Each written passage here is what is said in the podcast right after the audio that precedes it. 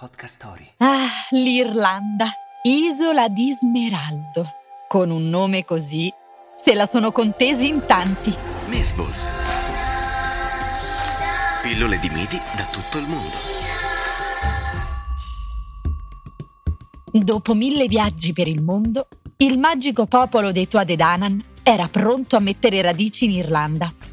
Certo, i traslochi non sono mai facili soprattutto se gli inquilini precedenti hanno qualcosa da ridire.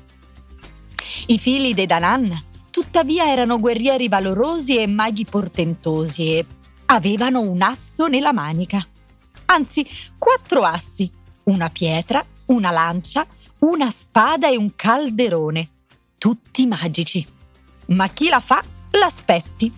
Sconfitti dall'arrivo dei Celti, dovettero accettare di diventare gli inquilini del piano di sotto, ritirandosi in palazzi sotterranei e trasformandosi con il tempo in elfi, fate e folletti.